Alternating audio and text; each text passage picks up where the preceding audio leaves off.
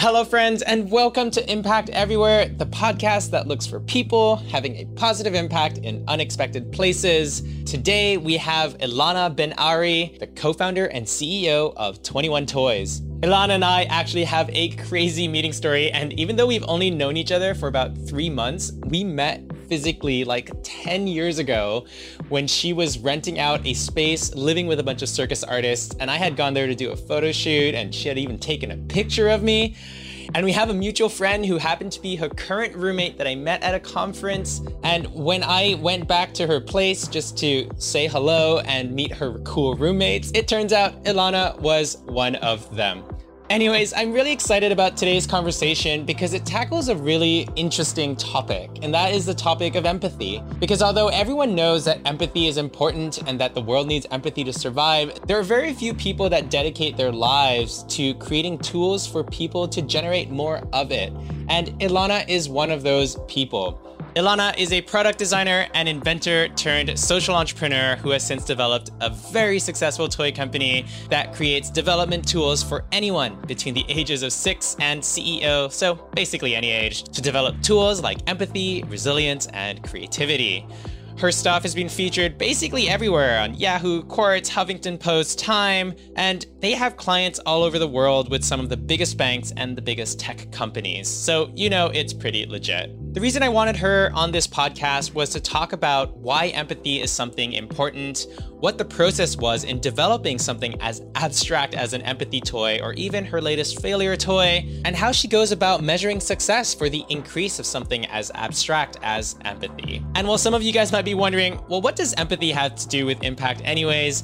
I actually think empathy is something the entire world needs a little bit more of. After all, how do we come to compromises if nobody is sitting down to have a conversation with one another, even if you're coming at it from opposing viewpoints? Anyways, without further ado, this is Ilana Ben Ari, and here she is talking about how her empathy toy actually works. The way that the empathy toy works is it's an abstract wooden puzzle that you play blindfolded. So if you and I were playing, you would have a set of these seven abstract puzzle pieces and I would have the identical set of pieces. Someone or yourself uh, would give you one of a hundred patterns. You'd have to describe that so that I can recreate it. And because we're both blindfolded, we have only our words to describe this very complex abstract shape. So in the span of five to 15 minutes, we both end up with pretty huge insights into how we individually deal with patience, frustration, but more importantly, how do we creatively communicate? So whether you're six years old and playing it, whether you're a group of two or 200, there's over 52 different ways that you can change the dynamics of the gameplay. But at the end of the day, that 15 minute activity is a reflection of that group dynamic that you can then discuss. How does that relate to a real life scenario? Each time that it's played, it can bring out different elements of your personality or group dynamic. And so, just like people, we are the variable. I know who I am, but I have different behaviors and instincts and things going on. I can change throughout the day and throughout the week. And so the toy is consistent. It has variations on gameplay, but the toy doesn't change. I change and you change. That's really where the the opportunities for reflection and exercising that muscle, that's where you can start to see more long lasting impacts game itself takes about 15 minutes, but in the initial game, we run workshops that could be anywhere from like an hour to half a day to a full day. You're going to get a lot of insights throughout those sessions that you can then choose to continue. That's super cool. So basically, what you're offering is almost the gift of perspective, of introspection, um, but manifested externally, which I think is really, mm. really mm-hmm. exciting. This might sound stupid, but why is empathy important? Not stupid at all. We like to say empathy is the foundation of learning.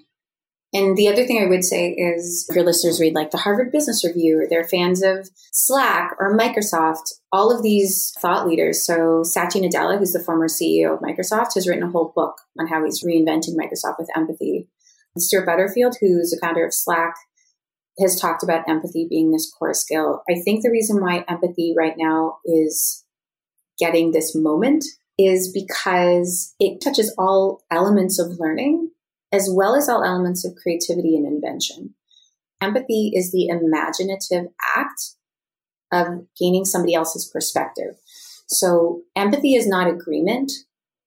Empathy is not just be really nice. And Brene Brown actually speaks really beautifully to the difference between empathy and sympathy. But empathy is, is an action. Empathy is the ability to put yourself into perspectives that aren't your own. But also, when you talk about the design process and the creative process, empathy is the ability to anticipate multiple perspectives around a certain problem. And so, when we talk about things like creativity, collaboration, social and emotional learning, everything starts with empathy because empathy is understanding. When it comes to empathy, it can be so messy and so tricky to fully grasp or wrap your head around that it's kind of an underlying surface. Empathy in mathematics, empathy in science, like empathy in STEM, it's all about the really creative act of imagination and thinking about problems and challenges and things from very different angles. If you talk to anyone in the design thinking community, it starts with empathy. It starts with understanding. I love the connection between empathy, creativity, and perspective. And I mean, it's sort of that whole trend going on right now that we need diversity in the world so that we can see things from different perspectives and anticipate problems. And so, what you're offering is a chance to work that muscle at mm-hmm. the same mm-hmm. time. When we go to the foundation of toys, what are some studies that have been done that talk about what makes a toy effective? I'm actually really excited to share this. So, I call the company 21 Toys, and I get a lot of pushback on calling it 21 Toys. The second that any, usually adults, experience it, they're like, no, this is an innovative communication tool. And I'm like, if I called it an innovative communication tool on the box, it's saying nothing. it's not making a case or a point. People get really offended sometimes by the word toy, which is why it's really important for me to keep the word toys. toys are thought of as frivolous, something that you spend $10 maybe on that, you know, lasts for like one or two weeks. So when I started the journey of looking into just toys as a tool for education, I stumbled upon this German philosopher, Friedrich Froebel, who is the inventor of kindergarten. And a lot of people don't know this, but he not only invented kindergarten, he did it with a series of toys that he called gifts. And they were considered the first ever educational tools that later influenced these incredible creative thinkers like Frank Lloyd Wright, the architect, Buckminster Fuller, who's the grandfather of industrial design. If anyone knows about Montessori schools, Marie Montessori is Froebel educated. They're really simple shapes. They are cut out triangles, and then one of the gifts is like a cube on a string, and then you turn it to just watch the, the change of the motion. And so there are things that can seem not serious and not like formal education, but over and over again, so many different creative geniuses in our history have said that those toys influenced the way that they interacted with the world and the way that they saw things. And so when we look at like the role of toys, I would probably reframe that as like, what's the role of play and what's the role of creativity? I'll share one more creative genius, which is in the early 90s, NASA was having a really big HR issue they were struggling with hiring creative engineers and rocket scientists. So they could find rocket science and engineers, but they couldn't quite understand how to find ones that were creative. Then they realized they actually knew very little about creativity. And so they enlisted these two scientists to study what they would later call creative genius.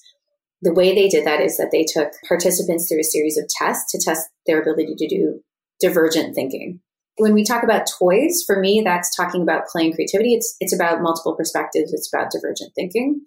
What ended up happening is they decided to run the study with 1,600 four and five year olds, so pretty much kindergarten students, and tested them on their creative genius.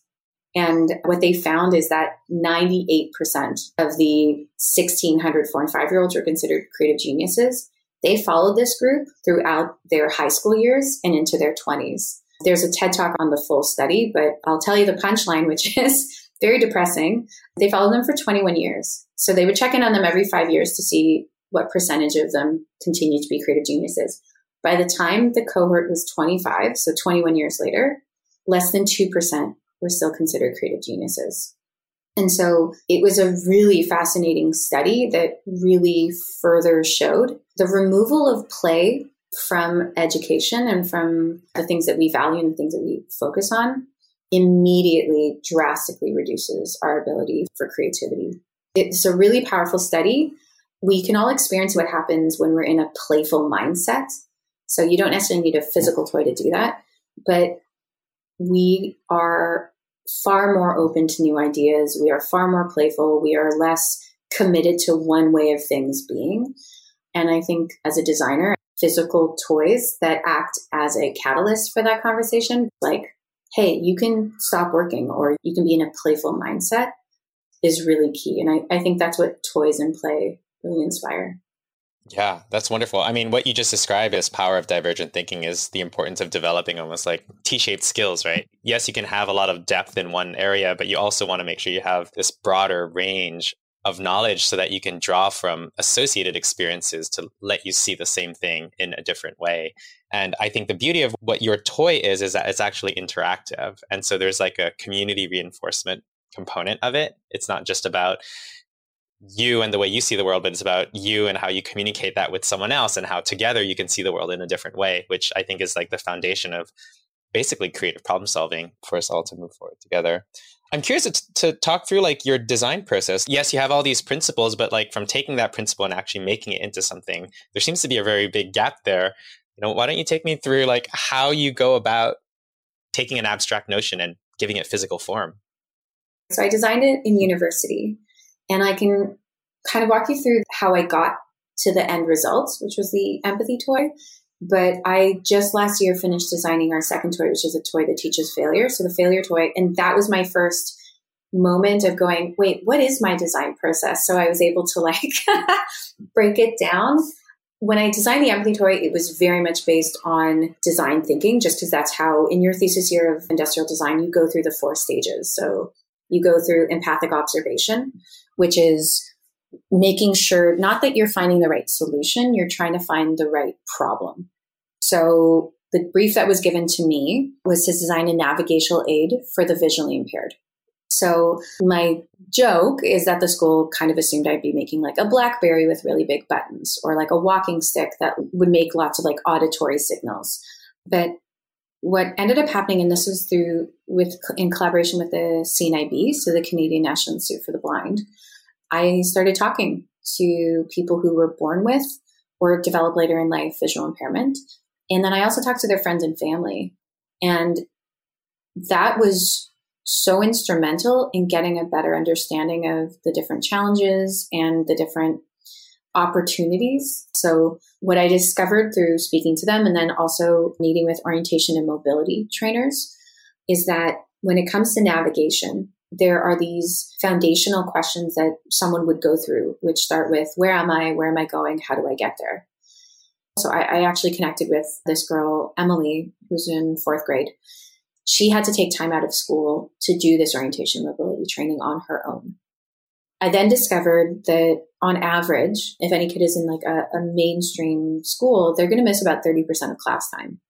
There's a lot of classes that they can't take with other students, which starts to create a social and emotional gap between the visually impaired and the sighted community. And so that led me to then say, what if my brief was to design a game where Emily was able to practice where am I, where am I going, how do I get there? But she can play it with her sighted classmates. So they're both developing language around navigation, but they're also developing, for lack of better words, empathy, empathy and creative dialogue.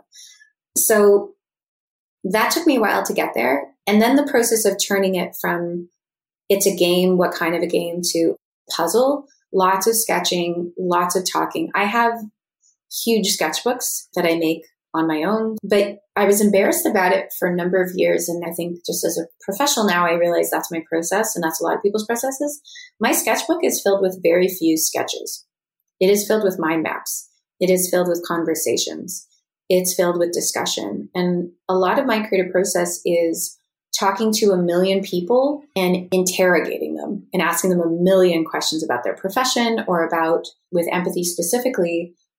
I asked very specific questions and other things I just observed. I took a lot of notes and then a big part of my creative process was stepping away from it and actually taking a break. I came up with the idea of it being an abstract puzzle in a nap, in a panic nap the day before our review to a lot of creatives and inventors collaboration is so important. And of course, I'm in the business of empathy. So taking on multiple perspectives is important. But at the same time, not talking to anyone, closing all the doors in your room, removing all distractions, and just sitting with your own thoughts. And even beyond that, being really nice to yourself is part of the creative process. The failure toy took me three years to design. A, because it's just like, I don't recommend it to anyone. Designing a failure toy is like so scary and so overwhelming. But one of my biggest blocks was that I had overly talked to too many people. My brain was filled with too many words and thoughts and ideas that weren't mine. And so while that's such an important part of the process, I had preferenced that too much at the beginning. And I had ignored the value of just sitting with my own thoughts and not judging all of the different directions I let my brain go into. And so, yeah, my biggest lesson in my creative process was to just sit alone with my own thoughts, let that marinate and simmer. The second I had a spark of of uh, inspiration, so with the failure toy, I had this moment of like, it's triangles, it's triangles on a wheel. and the second that I started to feel like I think I've got it, when I had the framework and the elements where I was like, okay, I think it's a game about balance, and then these are the pieces, how they interact. Then I was incredibly ready to put it into a million people's hands and get all their feedback and hear all the ways why it sucks or all the ways why it's great. But I didn't trust my process in that instance. And so that, that's a lesson I'm going to probably have to keep relearning, which is when to look for feedback and when to stop looking for feedback. It's funny because I think that's something that, that's kind of been hammered into us that we need to be productive. We need to like iterate and test and listen and prototype. And it's this like constant cycle of doing. I was part of a community group and one person brought up this amazing story of how in order to make bread, you have four ingredients, right? There's like water, yeast, salt, and flour. That's all you need. But just because you have these four ingredients and you put them together doesn't mean you have bread. You need time. And if you don't give it the time and space to do its own thing, you might actually screw it up and you won't have any bread.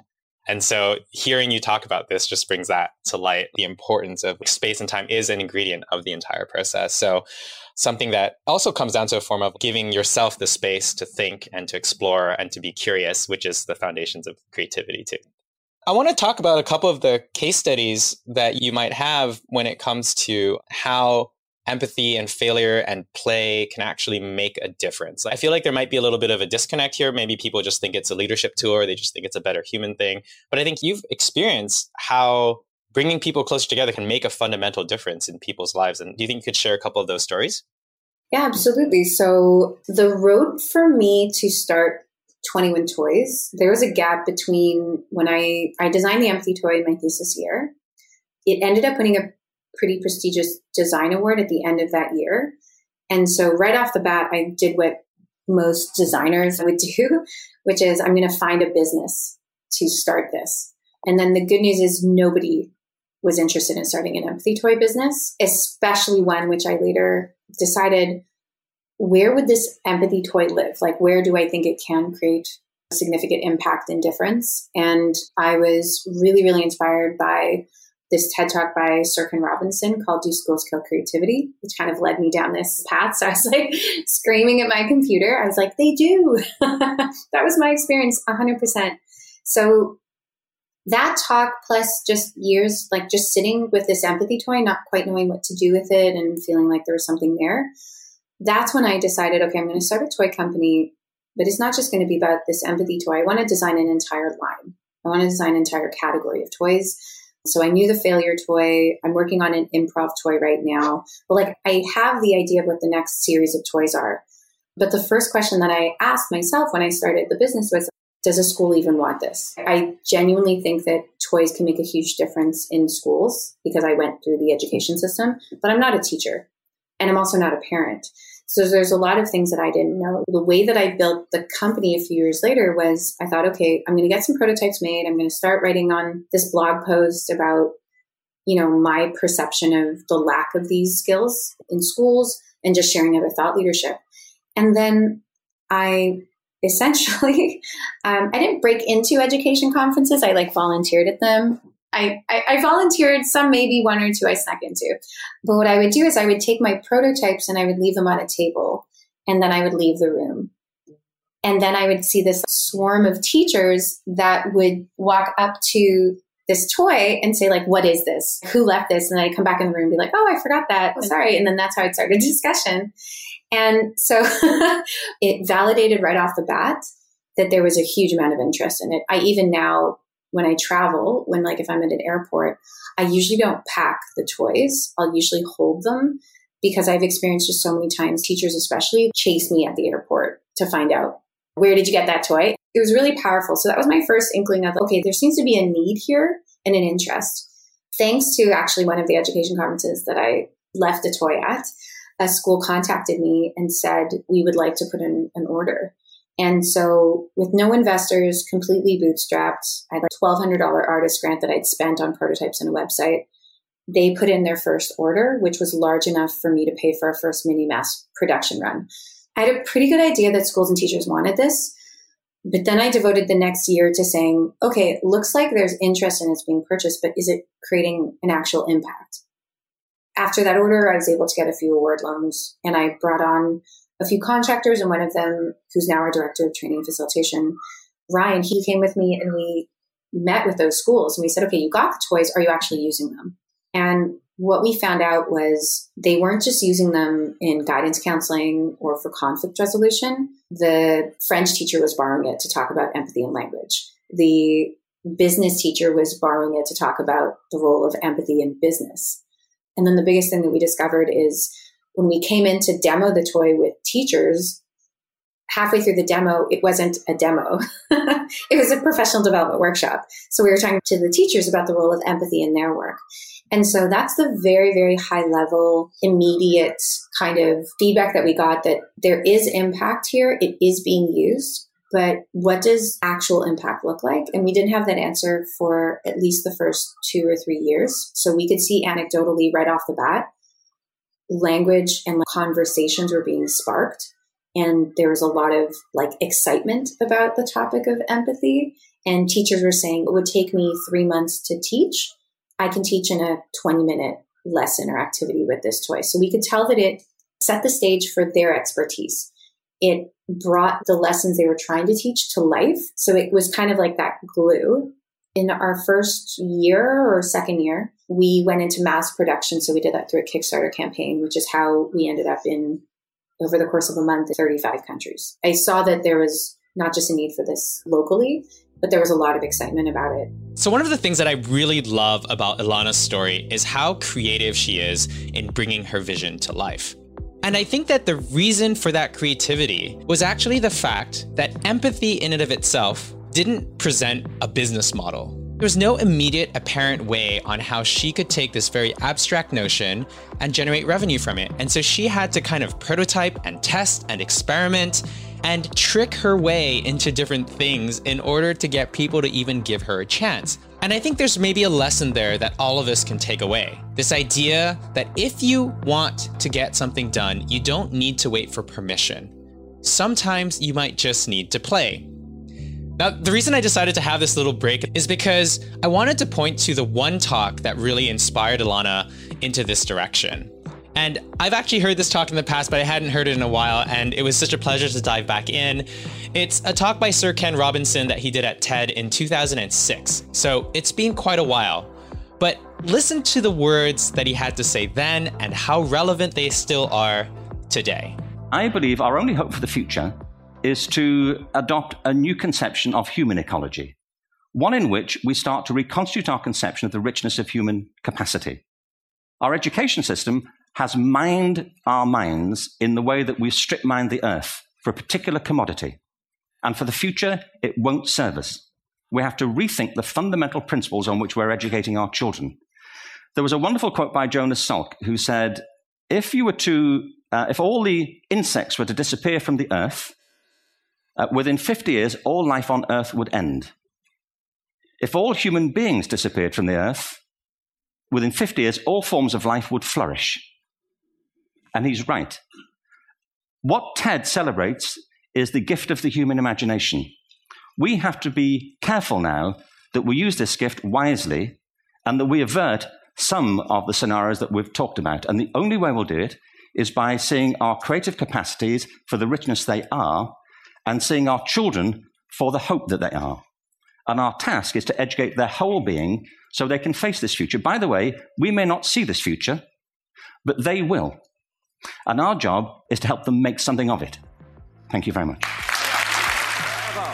And so, in many ways, I guess this is exactly what Ilana is trying to celebrate with her work to give people the gift of human imagination, of human collaboration, of what makes us beautiful and unique. And so, if you want to hear the entire talk by Sir Ken Robinson, make sure to Google Do Schools Kill Creativity? and you'll find it right away. After all, in the business world, everyone is always looking for proof. And if you don't have a really good answer when people ask you why they need your product, it makes the selling almost impossible, no matter how much you believe in the value of what you have to bring. This is a story that she had ready for me. There was one school in particular from Winnipeg, Manitoba, who their guidance counselor got the toys and she started using them with a certain classroom. And after a year of that, she connected with the vice principal and the principal, and they discussed this is really powerful for this one class, but we think that there's a, a much bigger opportunity for us. What if we put the toys into the hands of the students? And so they developed this program called the 21 Leaders, and they took a cohort of grade 8 to about 11 students. They gave them the toys and said, We're going to help you and have you run workshops on empathy with your peers, with your classmates, with your friends and family and teachers. And so conversations that were never happening before started to happen in the schools with the staff, but also at home. But this school in particular, it's not an easy school. There's regular visits by the police. A lot of the student body is dealing with a lot of stresses from home as well as in the classroom. So this is a school with a lot of conflicts specifically around bullying and racism.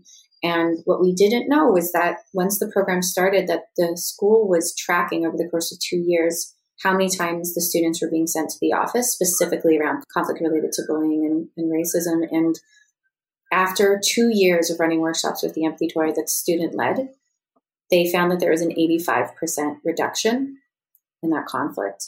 And we only found out about that because the mayor of Winnipeg gave us a call to invite us to receive an honor as well as with the students for the work that the 21 leaders in the Empathy Toy did to help reduce that. So I think that the toy, just like any tool, it can be taken as just an awareness piece, something that you play once for 15 minutes, but it can also be embedded not on, into high school leadership programs, but at the exact same time that this was happening at the high school, we were running multiple workshops with one of the largest banks in Canada. And when they heard about the 21 Leaders program, they had a similar question. What if you trained and certified a group of our leaders to then run the workshops. Instead of us coming in and running them what if we ran them and then we're able to further embed them into our leadership programming? We're now in like the third year of a multi-year partnership with one of the largest banks in canada so we've reached about 6000 of their employees. And when i say we it's not us. It's their cohort of facilitators and trainers that have embedded our toys into their programming. And so the idea that empathy and business and banking were connected was not obvious. But those are the kinds of insights that we've seen just by putting the toys into the hands of not just educators, but leaders and facilitators. A toy or a tool like this um, can be played once and it can really build that muscle and to create really long lasting impact and change. It does need to be not just embedded into a framework that is unique to that organization or to that school, but the leadership as well as for is example with the school, the student body, they need to believe in it as well. And so it was really amazing just to see how giving a tool can elevate the conversation and create a pretty substantial impact. I love that you have this like really powerful case study that came out that you weren't even trying to measure that was almost delivered to you um, because it, it, had been so effective that they wanted to tell you about it. When I think to like art and creativity and trying to measure the impact of the art that I do, and if I can't measure the impact, then I can't sell the impact and there's no market for it. Are you planning on actually implementing more ways to track the impact of what you're doing? Is that something that you guys are actively pursuing? How do you even sell something that is so amorphous? So there's kind of like two voices in my head. There's the business community, where it's just like move fast and break things. That's not how I want to operate. but then if I look to the social sector, most of it was charities, not for profits, and this idea of you need to have a really robust pilot years of A B testing and all of these things. And I wasn't interested in either. I was just interested in approaching it like a designer, which was I'm going to make things, see how people interact with them. And then if it appears that it is providing a positive experience that we can build on, let's keep exploring that. I was shocked at in the first few years and still now how many professors and students email us daily asking to do a study on the toy. And we'd be more than happy to support that. We can get some toys in, we can put them into these different environments. But so far, every study that's come out has said, like, oh, we can't really measure empathy. and I was like, okay, cool.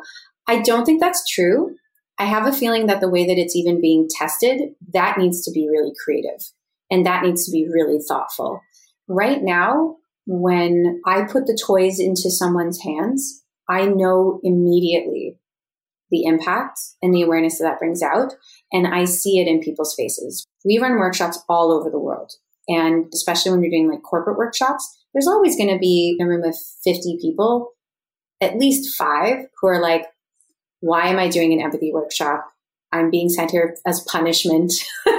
like we had one of our facilitators even on the elevator up to one of the workshops was standing next to a participant who didn't know who he was. And he was talking like, yeah, we got to do this empathy thing. Not everyone's going to be like, hooray, an empathy workshop. It's usually that person that 30 minutes into the workshop stands up and declares, I didn't get this, but now I really get it. And this is the most important thing at our business, at our company. We've had the CEO of an organization, we've had leaders who were really pessimistic going into it then take over our facilitation to tell us how important this is. And so I've just seen that so many times, like watching a movie and changing your mindset and opening you up to a new way of thinking or to an insight you didn't have before.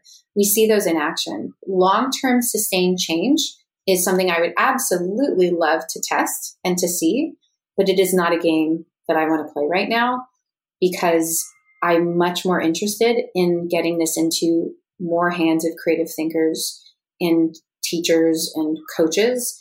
And they're going to eventually show us how we can possibly track this and how we can possibly get a sense of the long term impact and power of this toy. I am under the impression that the toy facilitates conversations that otherwise aren't happening, but it doesn't exist as a standalone. It needs to be done in collaboration with larger fundamental shifts and changes. So yes, I, I think there's like a magic way to measure the increase in empathy and then for the failure to increase in growth mindset and resilience, that would be great. But I think that can serve as a huge distraction and it can also impact our own creative confidence on what we know to be true, which is that the toys have a huge amount of impact. We've so far been able to finance the toy through not just direct sales and pre sales, but we've won about 17 awards to date around creativity and innovation. And we have one of the most enthusiastic communities I've ever experienced. If we think about today with COVID hitting, we're for the first time running our workshops now online. And we are in real time seeing the very real impact of having a space to talk about what's going on in the world and the need for empathy right now it almost sounds like because you're seeing the effectiveness firsthand, it's a want, it's not a need. And that's such a great place to be. I love that being selective to find your partners and you're protecting your creative confidence, which is something super valuable and super important that we should all do. Let's end this on one last thing is if you could ask everyone to do one thing, what would you ask the world to do? Oh, wow. we try as much as we can to live our values. I started 21 Toys not because I'm an expert I'm not like the world's most empathic and resilient person. It's been a, a learning process for me as well. There's a huge role that play and creativity and social and emotional skills have to make us not just better coworkers, but it makes us better partners. It makes us better siblings. It makes us better friends. Something I feel really passionately about is encouraging more designers to become entrepreneurs. When we look at so many of the very complex challenges that we have right now in the world. We need more creatives and we need more people that have human centered design at the core of their thinking and their creation process. I really want to encourage them to get into entrepreneurship because I didn't think I was allowed to be an entrepreneur. I didn't think I was allowed to build a business. Like my my frame for a business person was Robin Williams and Hook in a suit on his phone missing his son's baseball game. I just thought that was business. and so business doesn't have to be evil. Business can be a tool for good. I think right now we're reevaluating everything with COVID. And I think supporting organizations that are committed to not just profit, but they're committed to making the world a better place, to investing in their communities, to building products in a way that is ethical and working with other partners who share those same values. I think we can create such an incredible positive change in the world. I want to see more designers at these startup events that I'm at. I want to see more creatives and designers there because I think we have been given this incredible gift of understanding creative complex problem solving and it doesn't have to result in a physical product. There's so many different ways that that can manifest into a service or a product or whatever it is. But yeah, I just I want more designers at the table. Thank you so much for that. If people want to learn more about what you're doing or they want to get a sneak peek of the empathy toy, where should they go? How should they follow you? So I'm the only person with my name. So I L A N A B E N A R I. You can find me on all social media platforms. And um, my company is Two One Toys. So it's it's written out 21toys.com. But if you at Two One Toys, that's how you can find us on social media.